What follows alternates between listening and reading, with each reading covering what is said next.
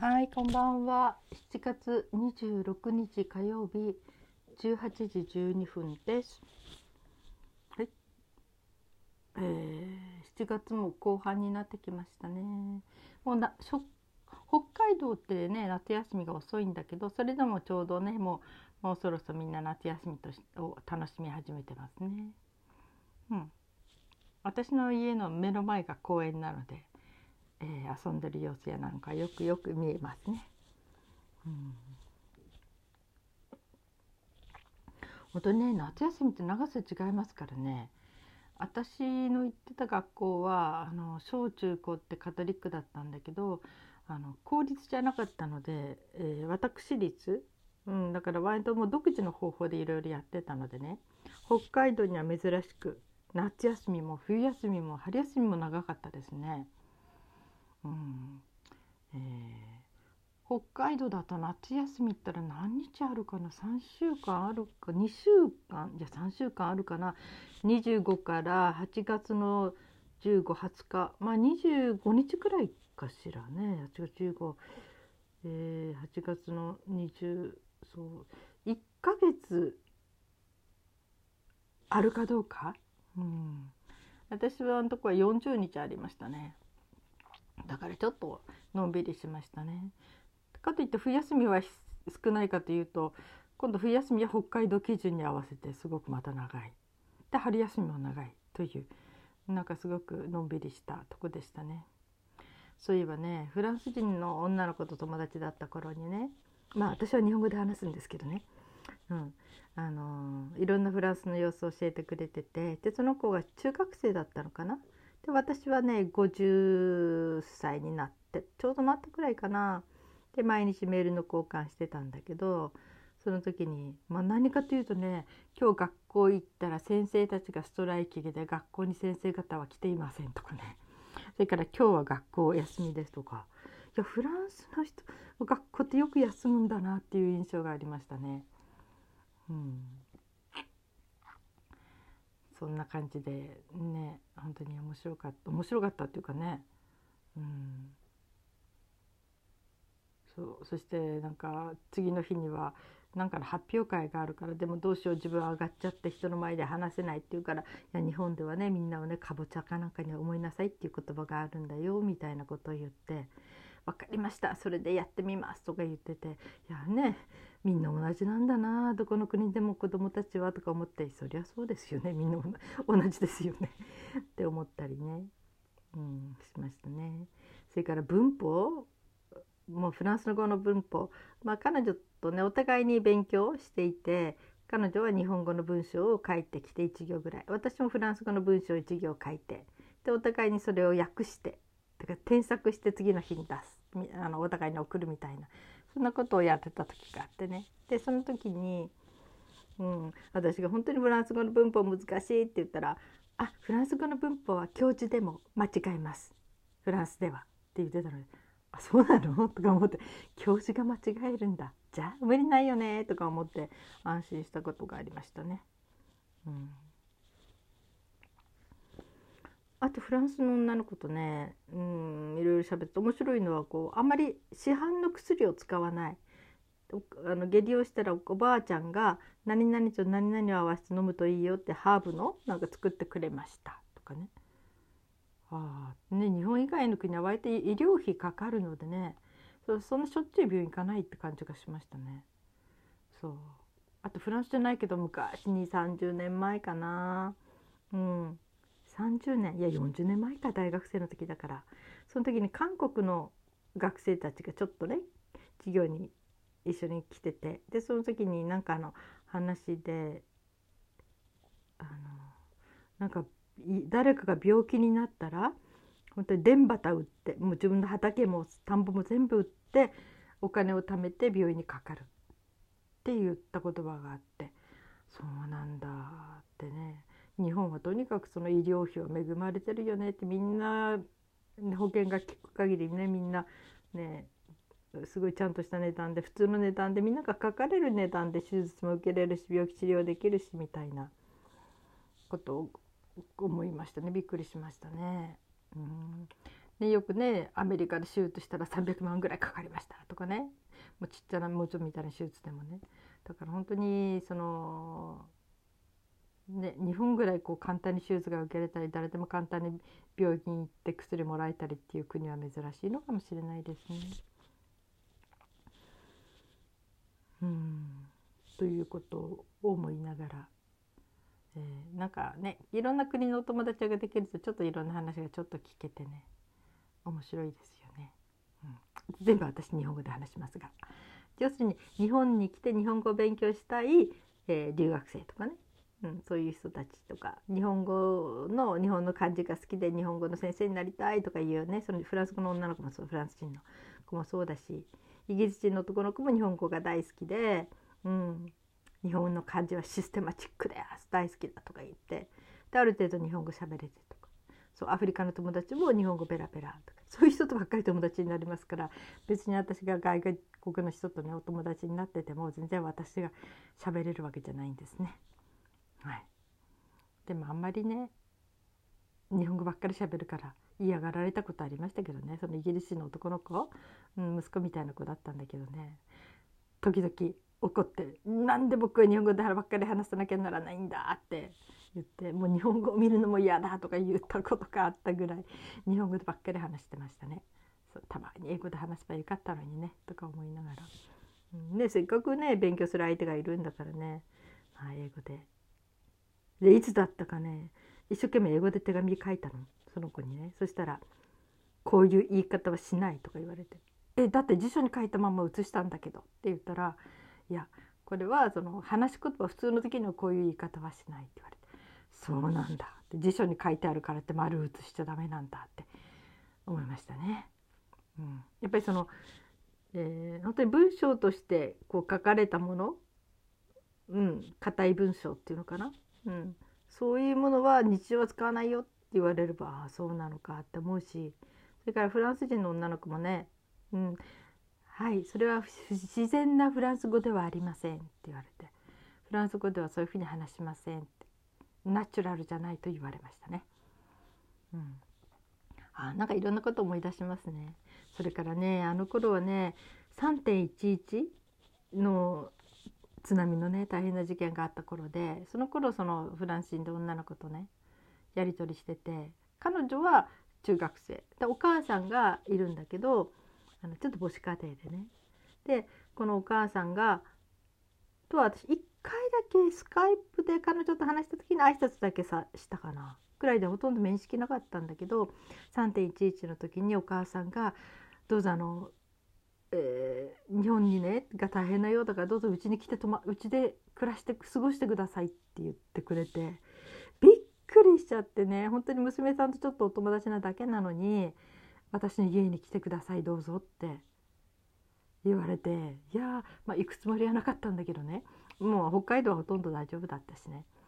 うん、でもものすごいありがたかったですね。で私はとっても本当にびっくりしてますってありがとうございました。ナチュラル本当にいや当然のことですみたいに言われていやあれもすごく感動した思い出がありますね。うん、あと彼女のお父さんにはねうんといつも娘がお世話になっててって言ってなんかあの彫刻芸術家だったんですね亀の彫刻を作って私の誕生日のサプライズと言って送ってくれてたことがあってそれも本当にありがたかったですね。ウミガメでしたね、うん。まあ、小さな小さなっていうか、えー、小さい？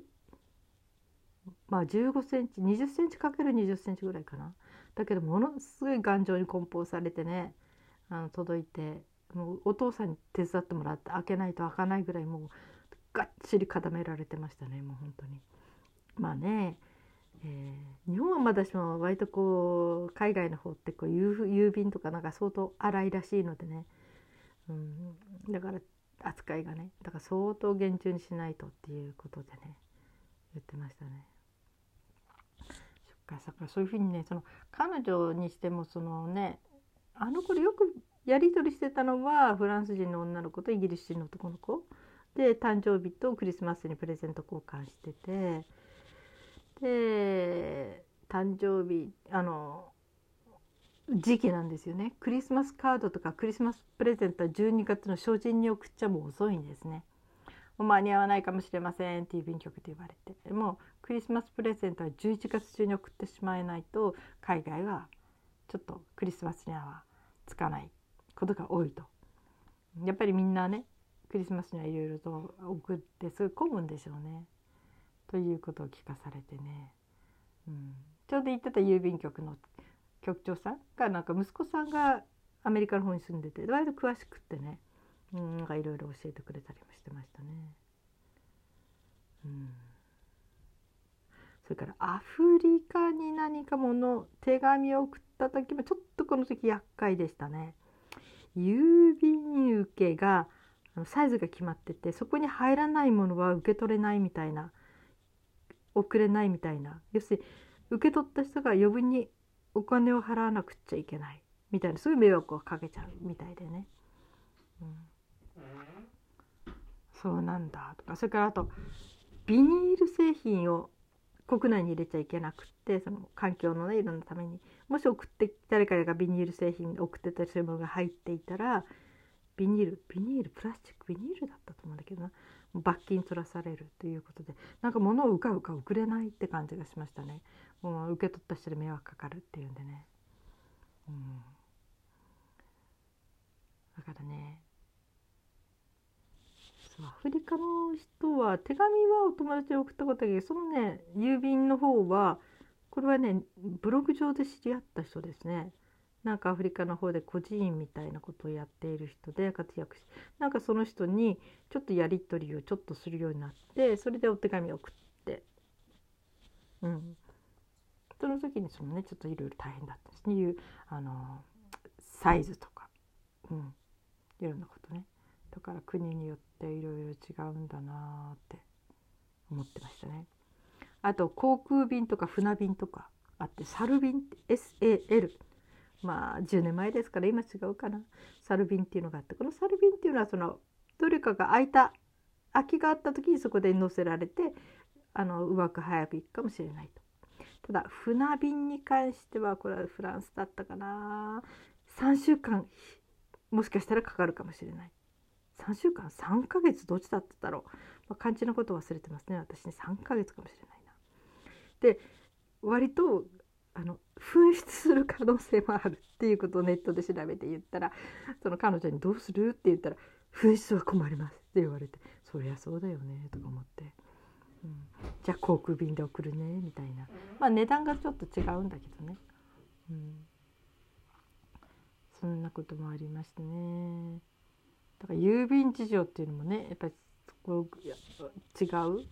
でも毎回緊張しますね。なただ住所書くだけなのにやっぱりちょっと日本人と書き方が違うでしょ？住所ね。下から書いていくというか、うん、あの番地の方から書いていくみたいな。うん、ですごくね毎回緊張してましたね。私そんなしょっちゅうやり取りしてるわけじゃないからクリスマスとお誕生日ぐらいだけだったからいつもその送り終わるまで送り始めてから終わるまですごい肩の荷が全部降りたようにほっとしたとかそういうことがありましたね。うん、それかフランス人の女の子の場合はねあの手帳とかノートとか私が言ったのかな送ってくれて。で Paperblanks だったかな？っていうところのすっごい綺麗な表紙のまるで本に素敵な本みたいなそういう手帳とかノートが届いてびっくりしてうわあ向こうってすごいんだこんな素敵なノートがあるんだとか思ったらアマゾンにはいろいろ調べてあってね。あ輸入品なんだけど Paperblanks はアメリカだったかな？ね本当にすごい素敵なんですよ。だからねお友達になんか特別なプレゼントする時はそこで選んで日記帳とかノートとかもう飾っておきたくなるような綺麗なこう表紙というかカバーっていうかね。で中は白紙だったり線が引いてあったりするんだけど、うん、本当に素敵なノートとか手帳ですね。いいもの教えてもらったなってずっと知らずにいただろうなと思うんだけど今でもね私は日記帳に使ったり、うん、お友達のプレゼントに使ったりまあねなんか特別な時の手帳にしたりとか、うん、まあ半永久的に手元に置きたいなっていうような感じの素敵なものですね。はい、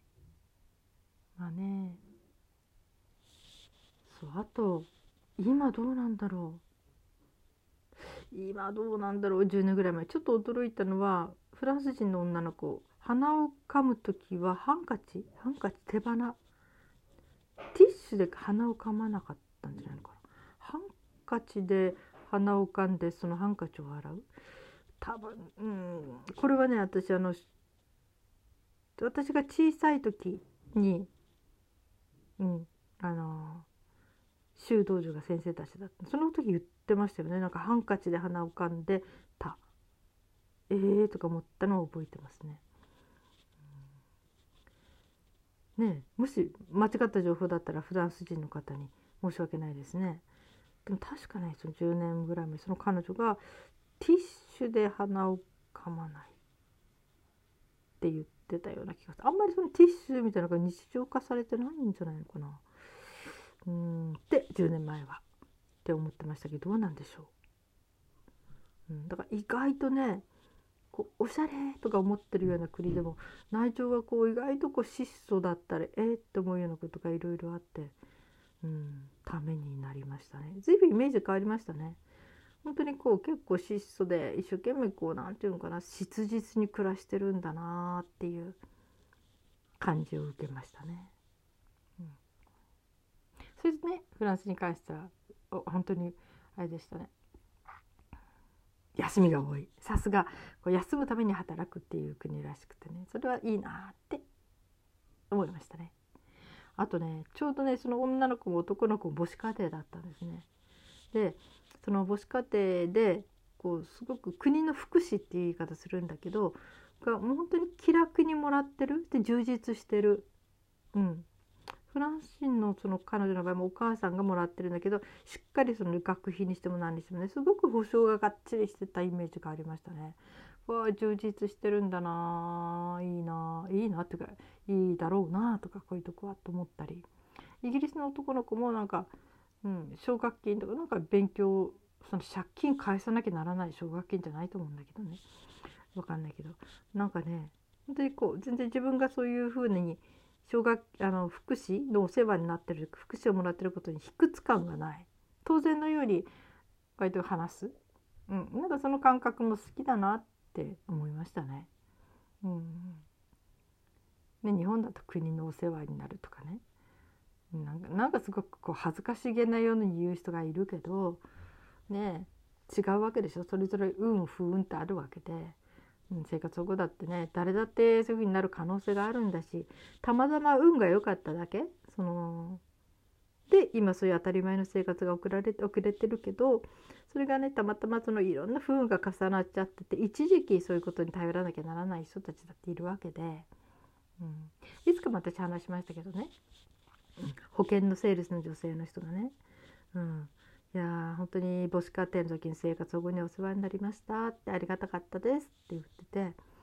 でだけどあの時もう10年ぐらい前かな？はなんか生活保護の時はなんか貯金ができなかったのかな？それであの貯金がないまんまこう生活保護を打ち切るっていうのがすごく不安で。でその時にクイズミリオネアの、えー、応募があって自分クイズが好きだからっていうんで友達が教えてくれて。それで予選で勝って実際にあのテレビでのあのクイズそれにも出場してその時のビデオを見せてくれましたね携帯に入ってるのね。でそこで300万円まで行ってでそこで切り上げてでその300万であの商品長期にもらったお金を元手に生活保護を打ち切ってそれで働きに出てで保険の外交員しながら、えお子さんを育ててましたね。で本当に一時期あの生活保護にお世話になったって言ってました。彼女はちょっとイレギュラー珍しい経歴だけど、うん、でもね本当に一時期世話になることってあると思うしね。またね本当に何て言うのかな。みんななりたくてなるわけじゃないからね。障害者にもしてもねそう障害年金とかね。まあ一生助けてもらう人もいるかもしれないけど、うん、それはそれでね、うん、みんなで支え合えばいいことでその人たちだって好きでなったわけじゃないんだし私たちだっていつそっちの立場だったかわからないわけだからうん本当に不運私たちはたまたま要するに生活を受けてない人はたまたま運が良かっただけっていうこともありますよね。って思います。まあ、ただねこの生活保護に関してはね私いろんな人知ってるんだけどあるね50代ぐらいの女性がね私今このアパートでほとんどは8万円で暮らしてるっていうんだけどでちょっとギリギリちょっとボロボロってほどでもないボロボロなのかな。向かいの立派なマンションに住んでる人たち立派なあそこにいる人たちは生活保護を受けてる人なのって。受けないで頑張ってる人はこっち側のちょっと古びたマンションに壊れかけたマンションに住んでるのって言っててああそれも一つの現実なんだなって思ったりもしてましたね。うん、ねいろいろ言う人がいるけどね生活保護の人をね。うん、だけどうん、一部のその悪い人たちというか、ね、本当は受けなくても済むような人たちがずるしてみたいな感じで受けたりの本当にごく一部の一部なのに、ね、その悪いとこだけは目立っちゃってみたいなところもあるんじゃないかなって思いますね。うん、でいろんな。んだけどねそうやって実際問題生活保護を受けないって一生それだけはするもんかって家族にもしないって約束してるって言った人、うん、頑張ってる彼女、うん、そして私もいつか話したと思うけど、うん、うちもねほんと失業中に本当にお金がなかった時期があってね。その時に夫に「このままだったら生活保護になっちゃうよ」って言った時に「それは絶対嫌だ」って言ったんですよ。それから1年ぐらい経ってその時また言同じことを言ったらうんそれもありかもしれないって言ったの。で私その時情けないとか思ったの本当のところ。だけどそれを修道女に話したら修道女が「あなたよくやったわね」ってご主人やっと自分に自信ができたのよって生活保護なんかもっとあったらかっこ悪くてそんなもう自分のプライドがズタズタになるみたいにきっと思ってたんだと思うってそれが今そういう状況の中でどうしてもそうしなければならない時にそれを受けれるっていうのはもうそういうことがあっても自分のプライドはもう崩れない。ちゃんと自分をしっかり支えてくれる人がいて自分にはちゃんと価値があるんだっていうね、うん、そう思えるようになったのよご主人って「あなたよくやったわね」って褒められて「えそうなの?」とか思って。でもそのシスターが言う言葉一理あるなって思いましたね。いや私が頑張ったとかじゃなくてその生活保護だけは受けるもんかっていうのと生活保護を受けたってそんな何にもその人の価値には関係ない、うん、プライドが傷つくようなことでもないし一時期そういうことを手伝ってもらうっていうのもこれは仕方がない時があるんだしっていうね。そんなことがありましたね。でもそのシスターの見方っていうのは本当に素敵な見方だなって思いました。そして一理あるなって思いました。はい。ちょっと長くなりましたね。はい、皆さん今日はどのようにお過ごしになりましたか？はい、今日も一日生きていてくださってありがとうございます。それではまた明日。